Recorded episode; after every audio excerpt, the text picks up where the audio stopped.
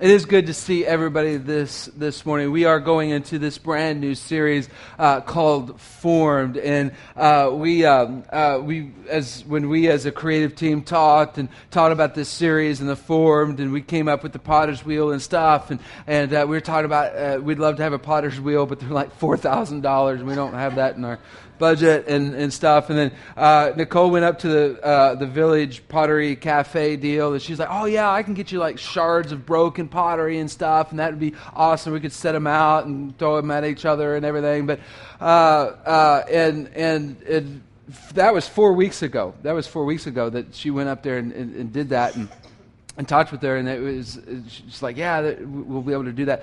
But then, um, kept on her, and it, it, was actually somebody she knew that had boxes and boxes of pottery and broken pottery. And now, oh, yeah, they're going to bring it up. Oh, it didn't work out, and her husband was gone or whatnot. And she called this week. Nicole called this week and and and, and said, "Hey, you know, we're starting this week, and I, I, need to be able to decorate this week and, and everything." And she said, "Yeah, about that." Husband was bringing up the box of pottery up from the basement and of course you know pottery's heavy and there's a big old box of pottery up from the basement and the cat ran in front of him and he tripped over the cat and the potter the broken pottery became dust and, and everything. So we don't have any decoration um, because because of all that. But uh, we are in the series formed, and all throughout the Bible, it talks about uh, uh, God wanting to form us, and there is something inside of us that, that that says we want to be formed. That says we, we we want somebody to form us, and maybe for guys, maybe for guys, you're like you're looking at the pottery stuff, and you're like that's a little too girly, a little too uh, ghostish, you know, and and and Patrick Swayze and, and stuff. But some of you girls, you ladies, are like, you're all over the foreign thing, and you're like crying now just thinking about Ghost and that, uh, that, that scene. And, and the guys are like, uh, I need something more manly. Can I grunt or something? Uh, but for the guys, we want to be formed as well. Uh, but usually that comes in the form of coaches or mentors or fathers or, or, or a teacher that really gave in to us that, that, that we want to be formed. We want somebody that's been there, done that and got that t shirt to be able to, to form us and to speak into our life. And there's a big distinction between telling us what to do and forming us so that we know what to do. Right? We call the people that tell us what to do a boss, right? Or behind closed doors, Hitler. But, you know, but somebody that forms us, instead of telling us what to do, but forming us so that we know what to do. That's a big difference. We call that a mentor. We call that a coach. We call that somebody who cares. So, this series is about the God who forms us. And actually, we're kicking off a, a brand new year. You're like, wait a minute, hold on. Did we, we didn't pass New Year's, but a brand new year. We're going to be taking a little bit uh, more of the, the, the, the fall uh, calendar year, more like the school calendar year, and, and every Sunday after Labor Day. It's a brand new year. We're starting fresh, and it kind of feels fresh and feels like fall, or it doesn't feel like fall, but, uh, you know, something new because we're going into a new season. And this entire year, we're going to be answering the question who is God? Answer the question who is God? Who is God? We're going to start off talking about this God who forms us.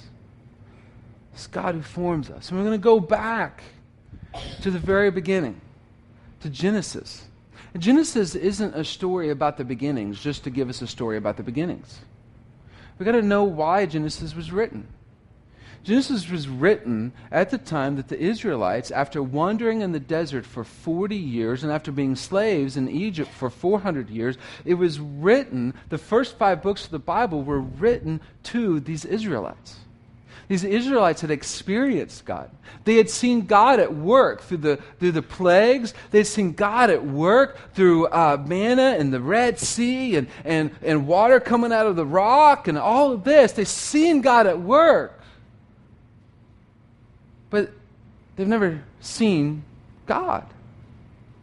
There's no, there was no way to approach God. They'd seen him in the pillar of cloud and the pillar of fire, but there isn't a God that they could just go up and go, Who are you? What do you like? What's your characteristics? And so the first five books of, of, of what we now know of the Bible, they didn't have the Bible. The Israelites didn't have the Bible, they were the Bible. They didn't have the Bible. And this book was written, this book was given, or these books, it was originally one book. The first five books were one book. It was given to Moses to tell the Israelites, Who am I?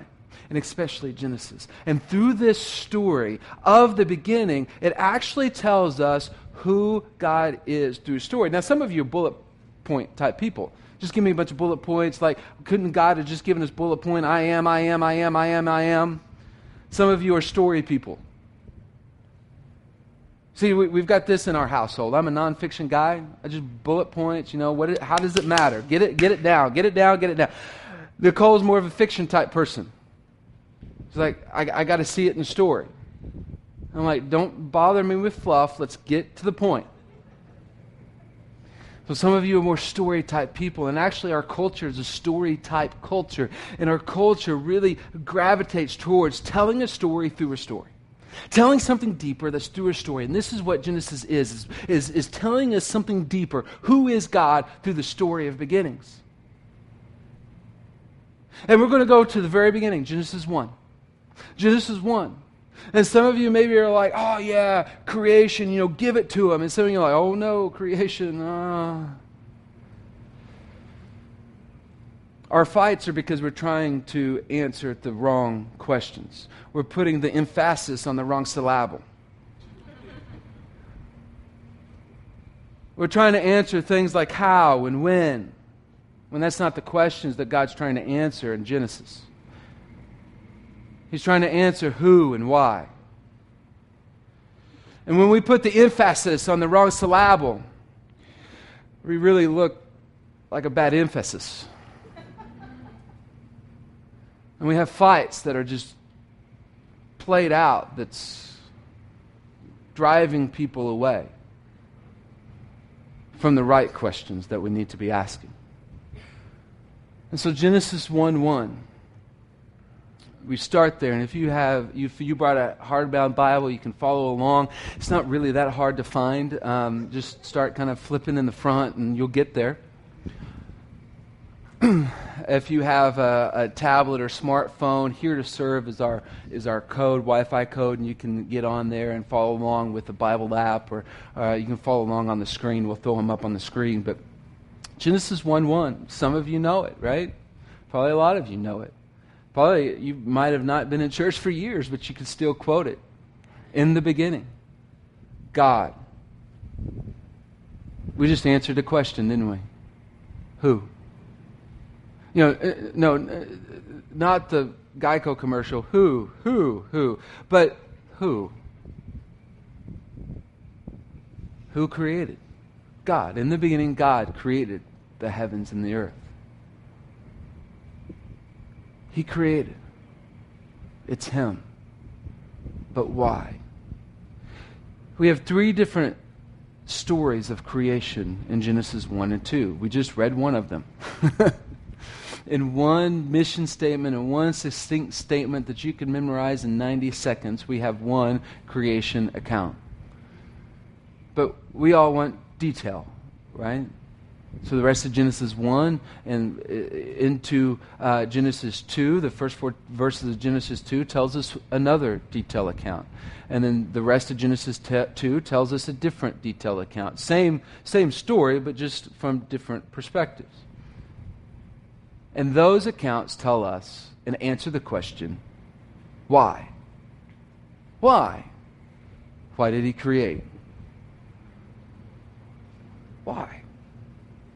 I mean, if he's God, I mean, why? He doesn't need anything else. In him, he has everything he ever needs. Why? The earth was formless and empty. The darkness covered the deep waters, and the Spirit of God was hovering over the surface of the waters. Why? He wanted to form, wanted to form the formless. He wanted to form the formless. It says that, that, that the creation, what, what was there, the earth, was formless. Didn't have borders, didn't have edges. Uh, it, it, it, it, was just, just a blob. It was there. It was formless.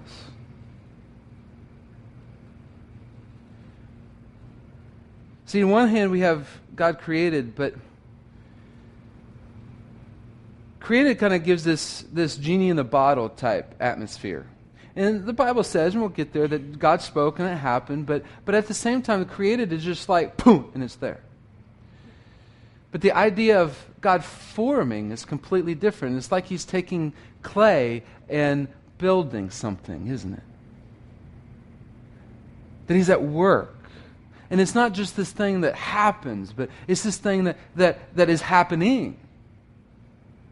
That he's taking something that's formless and, and he's, he's molding it and shaping it into the way that he wants it, much like a potter would do with clay. And this is exactly what Israel needed at this time. See, Israel, they were getting ready to be a nation. They had just wandered in the desert for 40 years and been slaves for 400 years before that. And then before that, they were just this nomadic family. They had never been a nation before. They didn't have borders. They didn't have uh, laws. They didn't have polity. They didn't have anything that formed them together as a nation. And here they are on the cusp of the promised land, on the cusp of becoming a nation, and they're saying, We're formless. We're formless. God's saying, Wait a minute. Hold on. I formed a universe that was formless. And if I formed a universe, if I formed an earth that was formless, do you not think that I can form a nation that is formless? But for some of us sitting here, you probably say, you know what?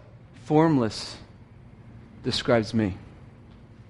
I mean, yeah, I, I, I. Yeah, you look at me and I have a shape.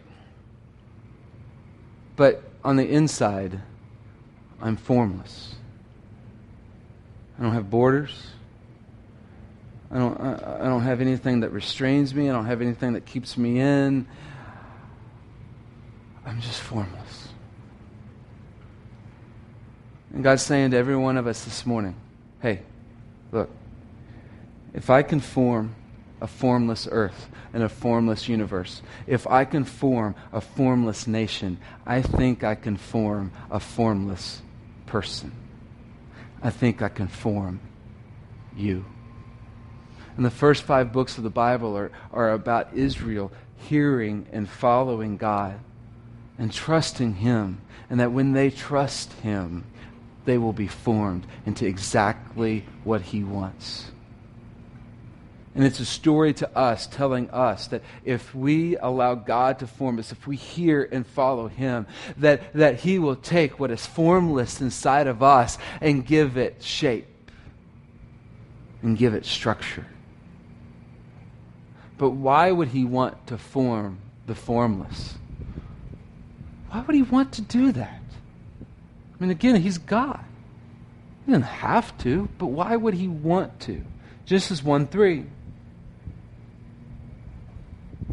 Then God said, Let there be light. But also, there's a clue into what we've already read. It said it was formless and empty, right? It was uninhabitable. Nothing could live there. Nothing could live there.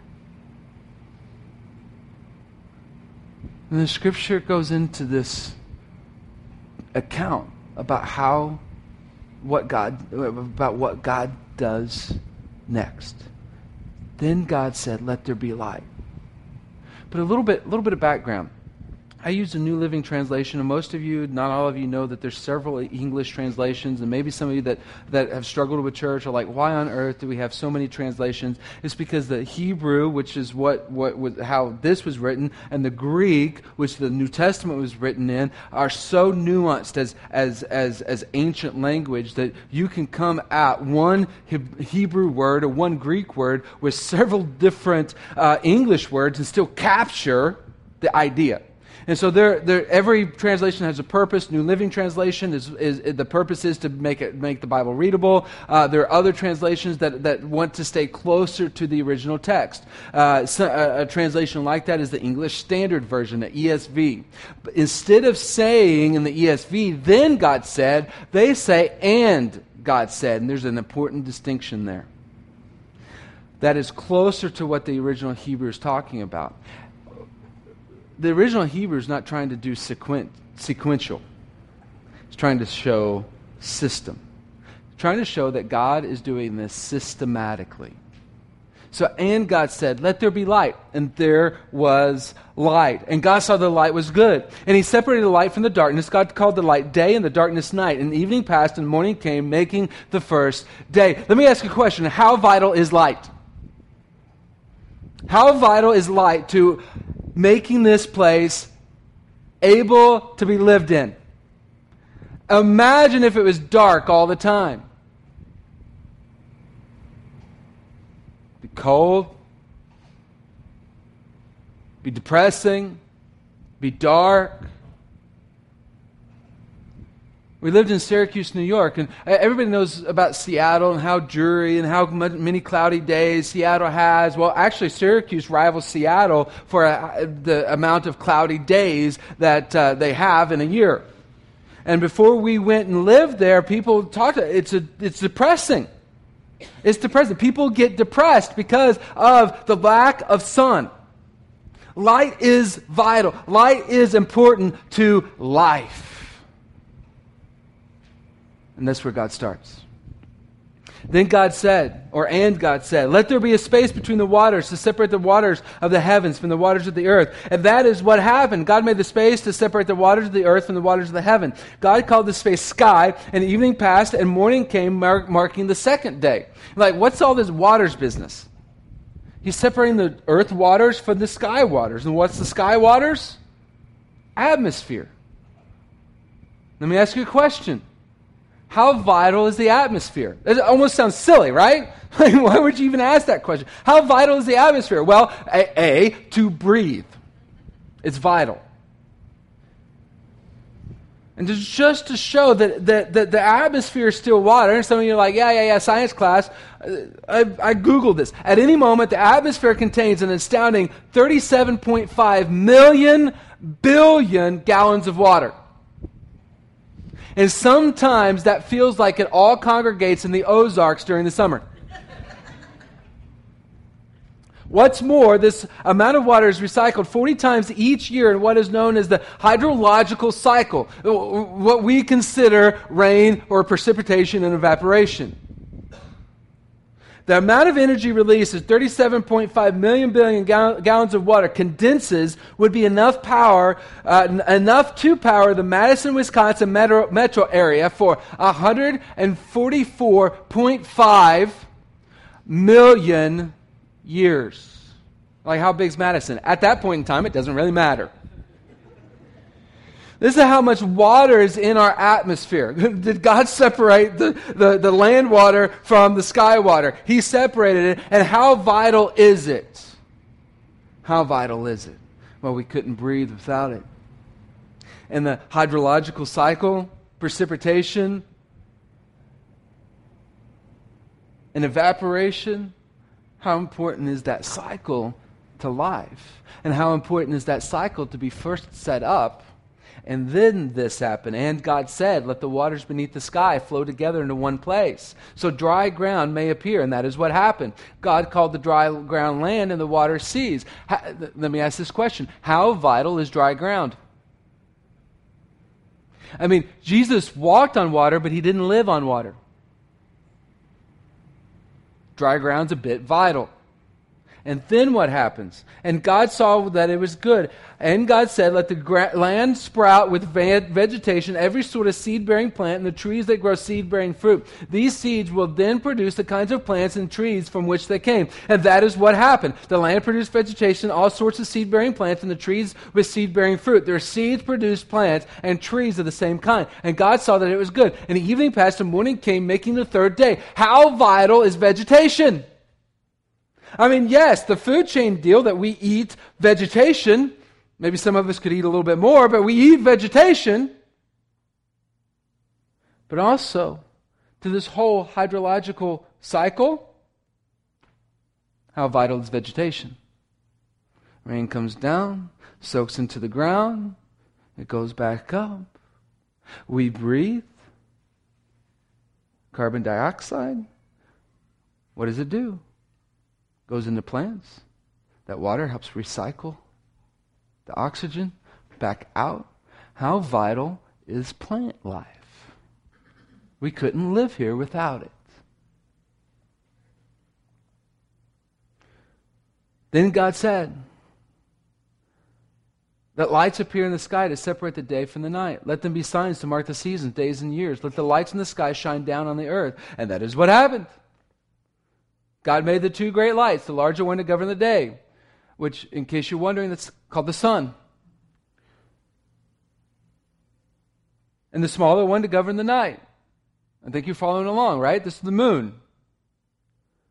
He also made the stars. God set these lights in the sky to light the earth, to govern the day and the night, and to separate the light from the darkness. And God saw that it was good, and evening passed, and morning came, marking the fourth day. How vital are the sun, moon, and stars? Well, without the sun, we couldn't have this hydrological cycle, could we? Without the sun, we couldn't have the plants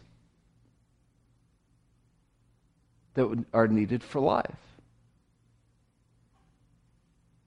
Without the moon, we wouldn't have tides that seem to be the cleansing effect on the earth. How vital are the sun, moon, and stars? Without them, we couldn't live. We couldn't habitate this earth. Then God said, Let the water swarm with the fish and other life. Let the skies be filled with birds of every kind. So God created great sea creatures and every living thing that scurries and swarms in the water, and every sort of bird, each producing offspring of the same kind. And God saw that it was good. Then God blessed them, saying, Be fruitful and multiply. Let the fish fill the seas, and let the birds multiply on the earth. And evening passed, and the morning came, marking the fifth day, systematically making this thing habitable. We now have birds in the sky, and we now have fish in the sea and how vital are the birds and the fish. Yes, to the food cycle, but also, but also to make this ecosystem right. Birds in the sky, fish in the sea, all doing their thing to make life occur, to make life happen. It's all vital. God said, Let the earth produce every sort of animal, each producing offspring, and the same kind of livestock, small animals that scurry along the ground, and wild animals. That is what happened. God made all sorts of wild animals, livestock, and small animals, each able to produce the offspring of the same kind, and God saw that it was good. We get to a point where we're like culminating something. Here, He's completely, He's completely filled the earth now. The water has something, the air has something, and now the land has something with the animals. And how vital are animals to our ecosystem? Again, food chain, but again, the animals do their thing. They eat the plants. They poop the plants. That goes in the ground. That fertilizes the plants in order for them to eat it. And here we go again. How vital are animals? How vital are animals? God is making, God is forming the uninhabitable into something that is habitable. Something that we can live in. Something that something can live in. He started with empty. He started with uninhabitable. And he finished with completely habitated. And you know, do you know the number one inhabitant of the earth? Some of you Bible scholars are like, ha, I'm on this one. I know this one. You haven't talked about it yet, but it's people. Eh, wrong. It's not people. It's not people. Genesis 2 says that God walked with Adam on earth. God made this earth so that he can live here. The story of the Bible, the story of the Bible isn't about us getting to heaven. The story of the Bible is about God habitating with us. There's a theological term for that. It's called Emmanuel. Like, it's not Christmas time. We're not supposed to speak that word unless it's Christmas time. It's Emmanuel. God with us. That's the story of the Bible from Genesis 1 to Revelation 22. By the way, that's the last chapter of the Bible. That's the story of the Bible. God with us. God habitating us. And in order for him to habitate here, he had to form it into something that was habitable. So the Israelites, they're on the brink of the promised land. And they spent 40 years, they spent 40 years wandering around the desert to kill off the people that looked at God and said, You've led us out here to die. This land is inha- uninhabitable. We cannot destroy the giants. We cannot take over the cities. We cannot live here, God. What have you done to us? And God let them wander in the desert for 40 years to kill them off, kill that generation off, so that another generation could come in and habitate the land. And while this next generation is sitting there on the brink of the promised land, the giants are still there, the cities are still there, the, the, the, the, walls around the cities are still there, and they're probably on the brink of the promised land going, I don't know how we're going to habitate this. It's uninhabitable for us. We can't do this. And God's saying, hey, hey, look, look, look, look, look. I've already done this once before. I've habitated this earth once before. Do you not think that I can habitate a small stretch of land on this earth? Do you not think I can do that? And some of you here feel the same way. Why would anybody want to habitate with me? Why would anybody want to live with me? If you really knew who I was, if they really knew who I was and what, I would, uh, what I've done, why would anybody want to be with me? And by the way, I, do, I, don't, I don't do this to pound on anybody, but I, I do want to reveal what is in our hearts. This is probably why we are so quick to move in with each other and live with each other. I found somebody that would habitate with me and, and, and without them really knowing who I am? Absolutely.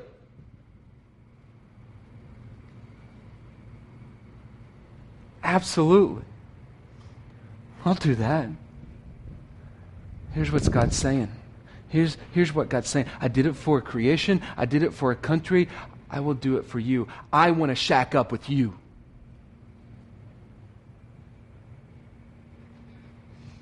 I want to live with you. I want to habitate with you. But, but, but God, I'm not, I'm not habitable. I cannot be ha- habitated by you. You don't know what's in me. Yes, I do. I want to shack up with you anyway. I want to live with you anyway. I want to be with you anyway. You're like, no, he doesn't. Yes, he does. Ephesians 2.22 through him, you Gentiles are also being made, also being formed of this dwelling where God lives by his Spirit. God wants to habitate you and me. And he is continually forming us into the person he wants us to be so he can live inside of us. But why would he want to habitate us? Why would he want to live in us? I mean, he's God. And we're people. Why would he want to do that? Genesis 1:26. Then God said, "Let us make human beings in our image to be like us. They will reign over the fish in the sea, the birds in the sky, the livestock and the wild animals on the earth, and the small animals that scurry along the ground. So God created human beings in his own image. In the image of God, he created them. Male and female, he created them. And God blessed them and said, Be fruitful and multiply. To which all the guys said, Amen. Fill the earth and govern it. Reign over the fish in the sea, the birds of the sky, and all the animals that scurry along the ground. Then God said, Look! I have given you every seed bearing plant through, throughout the earth and all the fruit trees for your food. And I have given every green plant as food for all the wild animals, and the birds of the sky, and the small animals that scurry along the ground. Everything that has life. And that is what happened. Then God looked over all that He made, and He saw that it was very good. And the evening passed, and morning came, marking the sixth day. Why does He want to habitate us? Because He forms the imageless. I mean, I mean, it doesn't say this here. It says this in Genesis 2, but he made us from dirt. There's no lower image than making something from dirt. He's like, I'll take that I'll take that dirt, I'll take that mud, and I'll form something. There's nothing lower than dirt.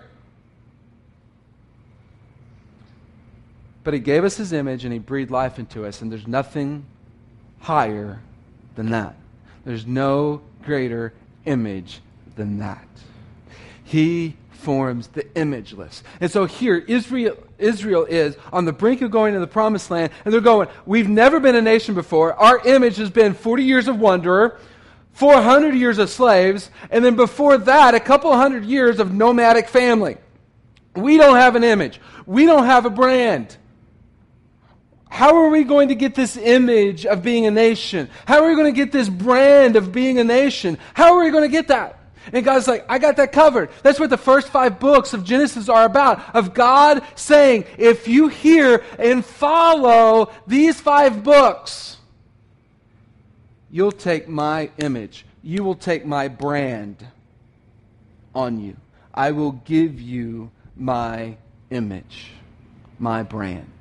And in the New Testament, when it, when it says things like, uh, Jesus said, if, if you pray in my name, I will give you whatever you ask.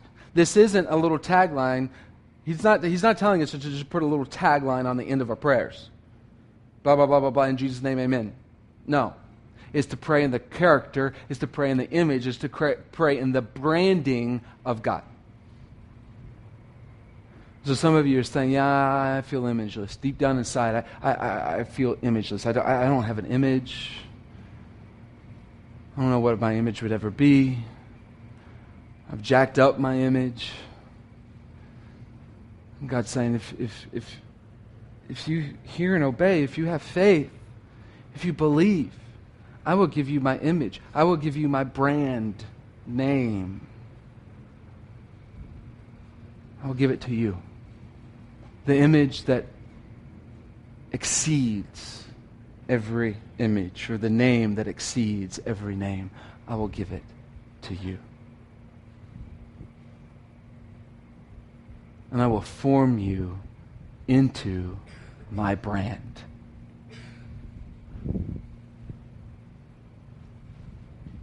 Isn't that pretty cool? He wants to form us into His branding.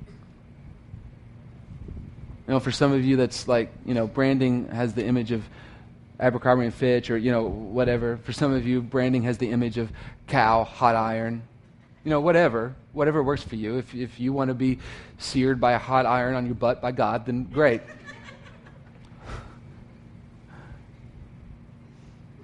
but He wants to make you into His brand. No matter where you've been, no matter what you've done, all of us. He did that for people, He did that for a nation, and he will do that for us. And as a side note, he's doing that for us as Crosspoint, a gathered people called his church. He's doing that as well. But why would he want to form the imageless? Why would he want to do that? Genesis 2, 4, 2, 2 1. So the creation of the heavens and the earth and everything in them was completed. On the seventh day, God had finished his work of creation. So he rested from all his work. And God blessed the seventh day and declared it holy because it was the day that he re- when he rested from all his work of creation. This, sorry, this is the account of the creation of the heavens and the earth when the Lord God made the earth and the heavens. So on the seventh day, God rested. Ever ask yourself, why would an all powerful God ever need to rest? We're going to look at his all powerfulness next week. We're going to look at that next week. But why would an all powerful God need to rest? I mean, does that not make him not all powerful if he needs to rest and take a nap? There's three different ways to kind of look, three basic ways to kind of look at uh, uh, the day of rest. One is unless you take Sunday off and come to church, you're a sinner and need to repent. All the while, the man saying that from the front of the stage is working. Ever, ever thought about that? Ever thought about it? I work on Sundays, all right? This is work. Uh, some people smarter than me have come up and said that 30 minutes of public speaking is like eight hour workday. And there are some days I feel that. Another way to look at it is that uh, take any day off. God's uh, got, got, got to set us up for rhythms. And t- take any day off. Just separate some time for rest. Separate some time for worship, because this is a consideration of, uh, of, of this idea of rest as well. That, that we're separating time in order to rest and worship. We're getting closer. Getting closer. God certainly set us up that way. A day of rest is a gift that God has given us. So to blow through that gift is, is, is not doing what God intended our bodies to do. It's getting closer, but I don't, I don't, I don't think that is fully what this is talking about. This hit me a couple years ago. And when it hit me, I was like, wait a minute, wait a minute. I've, I haven't heard this before. I haven't listened to it said this way before. Excuse me. Is there, does it say that then there's an eighth day and God goes back to work? Say that? No, it doesn't say that. It ends with the seventh day and God is resting.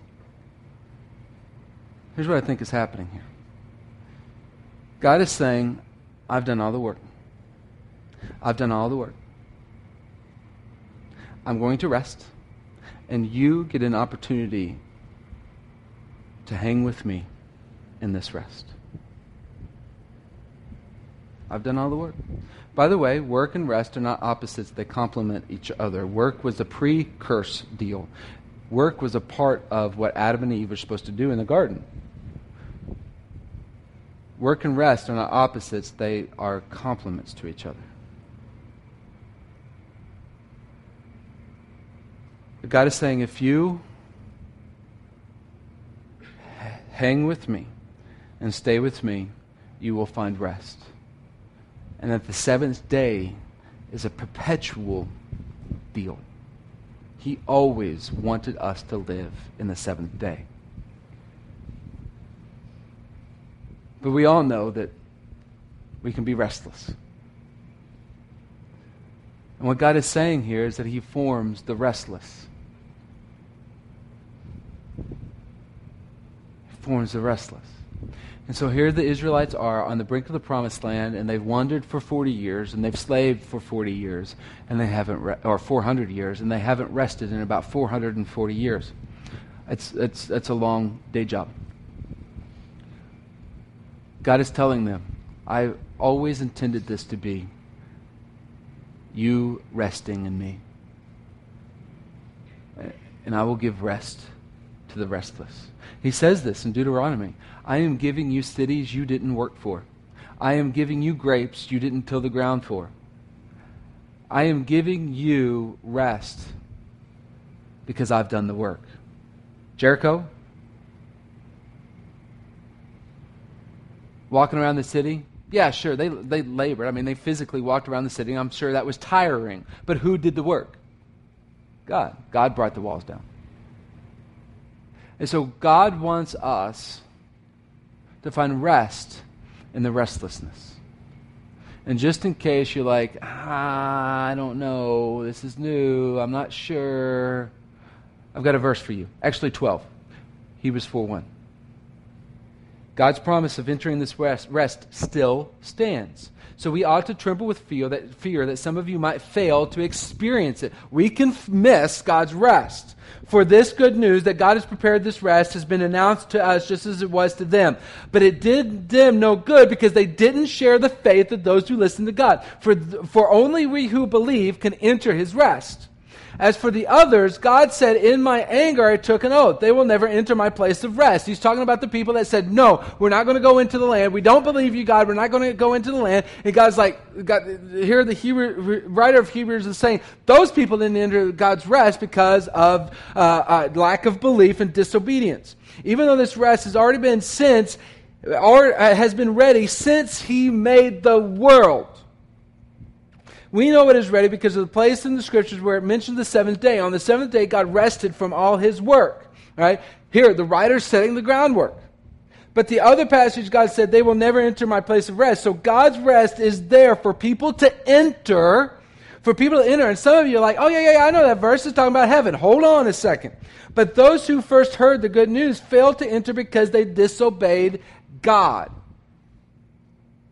So God set another time for entering his rest. And that time is when we die and go to heaven?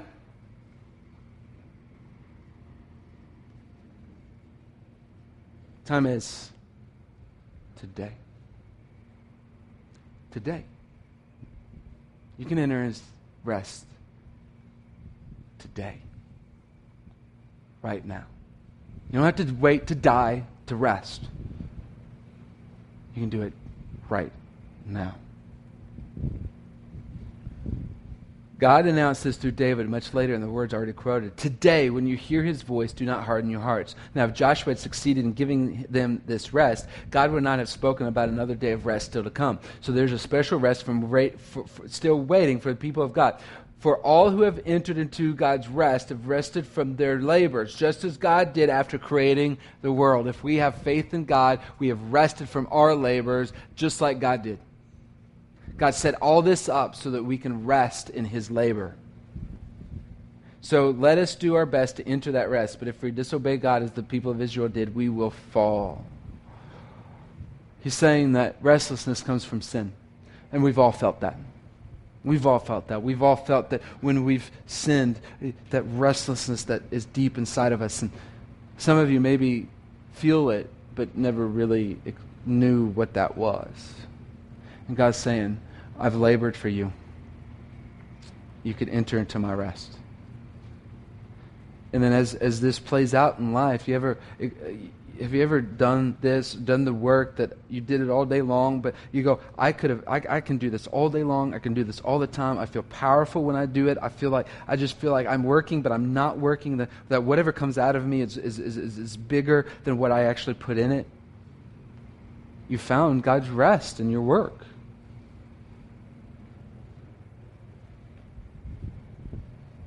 He wants to give rest to the restless. He wants to form the restless. He wants to do that for every single one of us. Does that mean that if we have belief that we will get to heaven and experience that? Yes. However, it starts with today. Today. You can find rest from your labor today.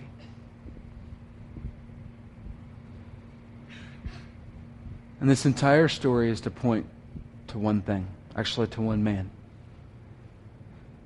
That in Jesus, all of this comes together. In Jesus, God is saying, I form the formless. In Jesus, God is saying, I habitate that inhabitable. In Jesus, He is saying, I give image, I form image in the imageless. And in Jesus, He is saying, I form rest in the restless. It is in Jesus. It is in one man. It is in his death, burial, and resurrection that we find fulfillment in all four of those. And the question is what are you going to do with Jesus? What am I going to do with Jesus? Am I going to hear and follow? And say, in doing that, you are going to form me into who you want me to be? Or are we going to disobey, disobey and continue in restlessness? Philippians 1 6. This is our memory verse. We're going to start having memory verse with, with every series. And I want all of us to memorize this because you can take this, hide it away, and use this. I am certain that God, who began a good work within you, sounds like He's forming us, doesn't it? Will continue his work until it is finally finished on the day when Christ Jesus returns. He's not done with you yet. He is forming you, but he's not done with you yet. See, our culture is a culture of you need to already be formed. You need to already have it all figured out. You are, need to already be, be done forming. But God's saying, No, I am forming you. And I, you know when I'll be done? When Jesus comes back. That's when I'm done forming you. He's not done with you yet. He's not done with me yet. And that, my friends, is good news that He's not done with any one of us. So as the band plays and we consider what God is saying to us, here's something that He's saying to every single one of us I'm not done with you yet. Are you going to hear and follow so that I can continue to form? There's some of us that, that, that this issue's been settled a long time ago and, and, and, and, and you're, you're saved, you've had trust. You know, maybe there's something that he's working and, and, and saying, You're not letting me form you here, let me form you here, or, or, or what, whatever. Deal with God as you need to deal with God. But praise the God that forms us through these next three songs. Some of you are saying, I, I, I need to start the forming process. I need God to start that process. What you find is when you come and let Him form you, He's already been in the works of that. But you need for the first time to say, I trust God. What do I do now? What do I do now? And the wild thing is, is that God's like, you rest. You rest, and then I do it. And so use this time to simply go, I get it, God. I get it. You're trying to form me. I've not let you form me yet, but I want to now. And let Him come and form you. I'm going to be here. Shelly's back there. Grab somebody that you trust if you want to pray with somebody. But spend this time considering what God has done and what God's saying and how He's forming you. Let's pray. Don't Dear Father, Lord, I thank you for this time.